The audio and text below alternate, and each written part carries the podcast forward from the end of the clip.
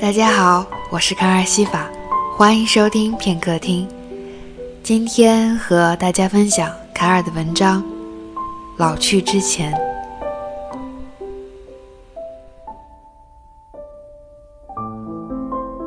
阿珍说：“等更年期过了，大姨妈走了，就吃素，因为她要美美的，即使老，也要美美的。”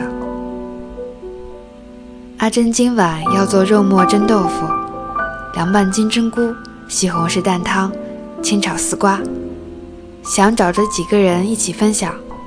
于是她的室友、同事买菜买酒，就都等着下班扎堆儿了。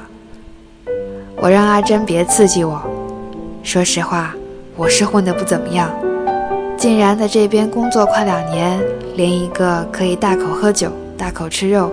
天南地北胡侃的朋友都没有，这事儿怪我。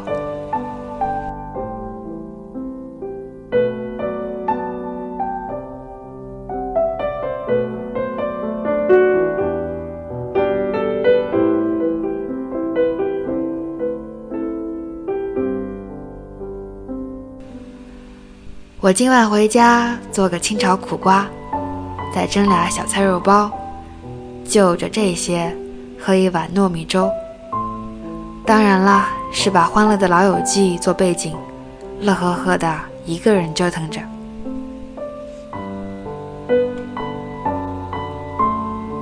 我活得有些游离。念高中的时候，花了好多个晚自习，想些不着边际的问题：自杀、死亡、灵魂。不知道为什么，原本可以活蹦乱跳、无忧无虑的自己，为什么总喜欢这样消耗脑细胞？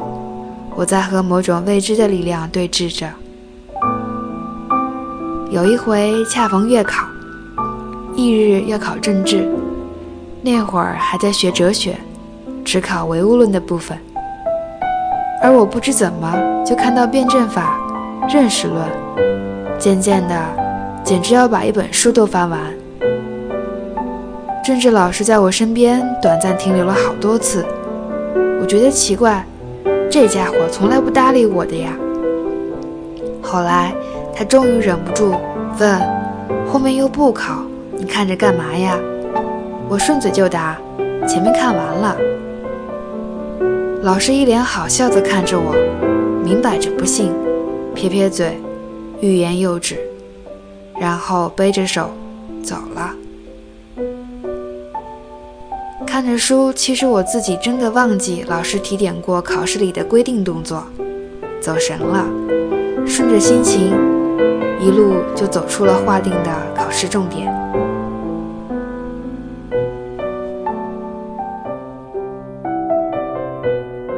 我不是才华横溢的天才，只是个少言的傻学生。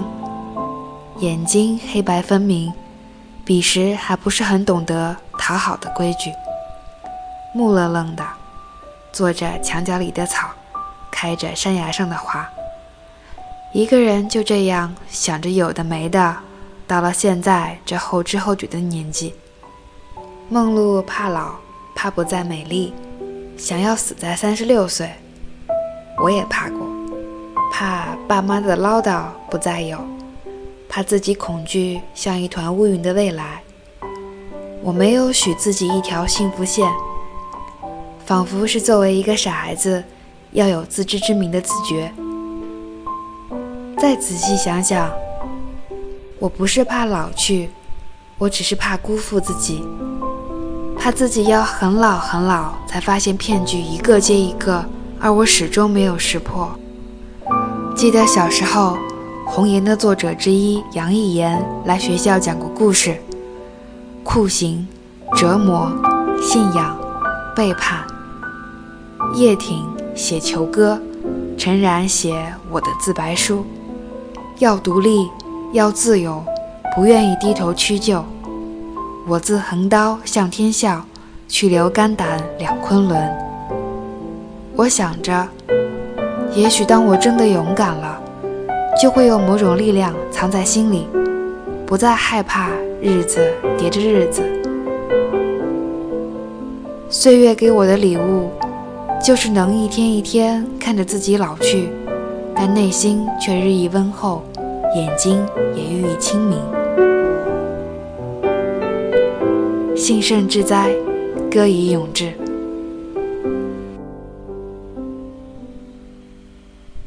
我是卡尔西法，声音里有良辰美景，有你聆听，就是最好的时光。